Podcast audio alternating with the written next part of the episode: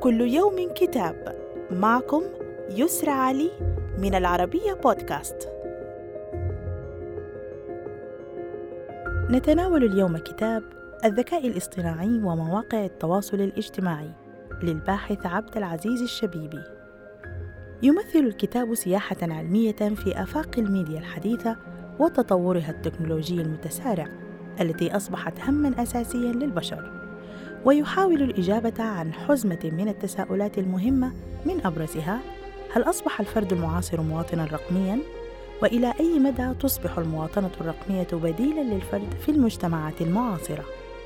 ثم هل سيصبح رأس الإنسان موضعا للشرائح الإلكترونية؟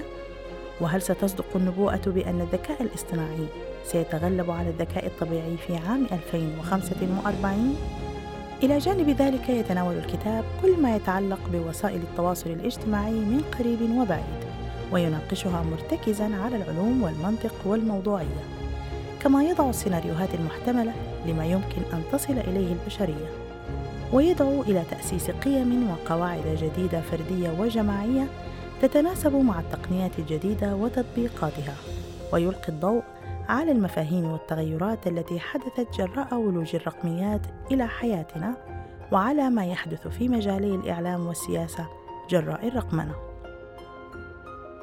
صدر الكتاب عن دار مركز الحضارة العربية بالقاهرة للنشر والتوزيع. وإلى اللقاء مع كتاب جديد.